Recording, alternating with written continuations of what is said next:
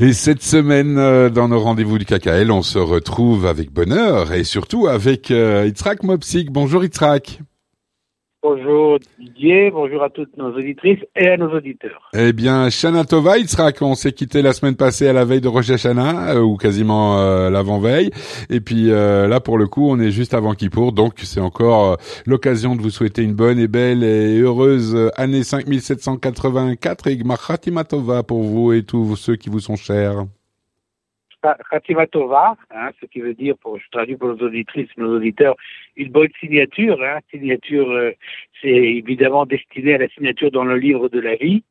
Et euh, je souhaite à ceux qui nous écoutent, à nos, auditrices et nos auditeurs, bien sûr, d'être inscrits dans ce livre, qui est quand même important, parce que c'est lui qui va décider, euh, d'après la tradition juive, euh, comment on va passer et surtout terminer et bien terminer cette année qui vient de commencer.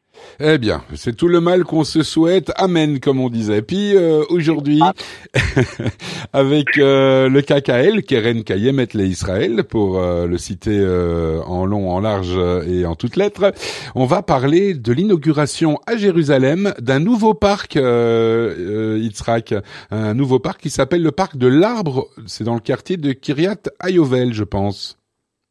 Euh, absolument. Bon, c'est vrai que le nom il n'est pas très original, hein, un, un, parc euh, l'arbre, bien que, à ma connaissance, c'est le seul qui a cette dénomination.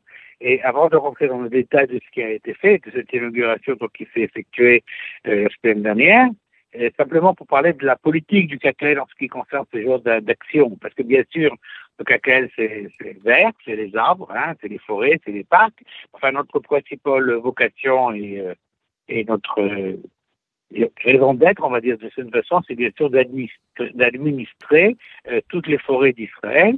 Ceci sur la base d'un accord qui avait été fait entre le KKL et le gouvernement d'époque dans les années 60. Donc c'est ce qu'on fait, je veux dire, de façon régulière, à part bien sûr c'est d'autres activités dont on a souvent parlé avec euh, euh, sur cette onde, hein, c'est-à-dire par exemple tout le tout, et on parlera peut-être un jour plus, d'une façon plus précise, toute action du KKL concernant la guerre, on va dire, ou le, les, les oui, la, guerre, hein, le conflit pour l'amélioration du climat. Et, et là, on, aborde un autre sujet qui est l'activité du KKL dans les villes. Alors, euh, bien sûr, il y a l'activité du KKL général, il y a l'activité éducative du KKL aussi, on en a parlé quelques fois, on en reparlera, qui s'inscrit dans, je dans la vision du KKL, que non seulement on doit s'occuper de l'aspect physique, mais aussi de l'aspect humain des choses. On parle d'éducation, bien sûr, d'éducation sioniste et d'amour d'Israël. Et aussi, on a un autre champ d'activité, on va dire, c'est d'aider les municipalités à euh, développer le, le, vert. Alors d'ailleurs, ça rentre dans exactement dans la vision générale du KKL, puisqu'on a parlé d'éducation, on a parlé aussi de, bien sûr, de, euh, du climat. Hein. On a parlé de, de, de, créer une situation où la, les populations, dirais, ont une meilleure qualité de la vie. Et c'est pour ça qu'au fur et à mesure des années, euh, le KKL est investi, des fois très investi, dans des parcs qui sont des parcs euh, euh, locaux. C'est-à-dire que c'est, en fin de compte, le KKL qui s'investit financièrement.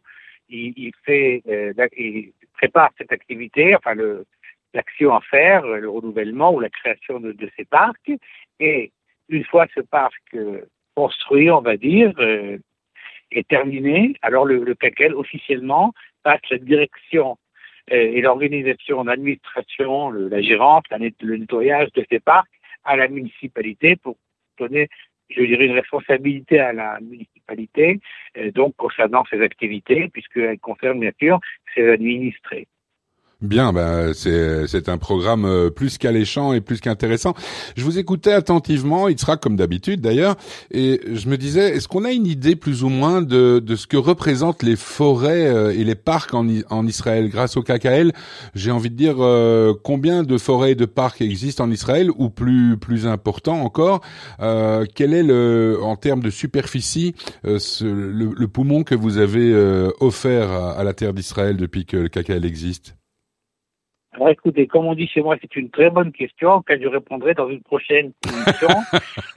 d'accord, d'accord, mais euh, C'est vrai qu'on se pose parfois la question et euh, on se dit ok un parc euh, c'est un parc mais euh, à force d'écouter ces chroniques que de manière hebdomadaire et toujours très intéressante, je me disais ben finalement ce serait peut-être bien d'avoir une idée de, de, ce que ça représente globalement pour Israël en termes de superficie effectivement. Ben ce sera l'occasion d'en reparler évidemment. On, en reparlera et, ce que je peux dire comme indication à ceux qui nous écoutent c'est que le cacao se, se, vend, tout est clair, qu'il a planté plus de 240 millions d'arbres. Waouh 240 millions d'arbres. Voilà, donc est-ce qu'on veut faire un calcul ou créer, je dirais, un algorithme qui nous permet d'arriver à City?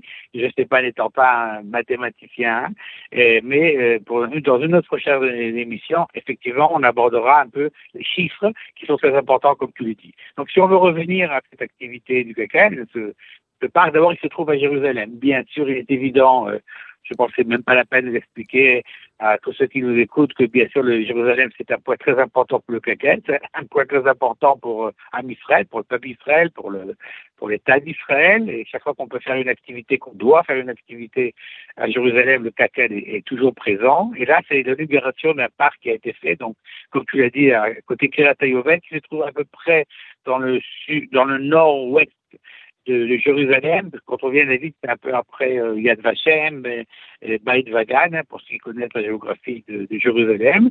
il y avait un parc qui existait, et là, qui, a été extrêmement développé, puisque le parc, le CACEL a investi plus de 70 millions de shekels, hein, ça, peut, ça fait à peu près, bon, le, le, l'euro a un peu augmenté, donc ça fait à peu près 17 millions, 16-17 millions d'euros pour un parc qui a environ de, une superficie quand même de 100 dunams. 100 dunams, c'est 10 hectares.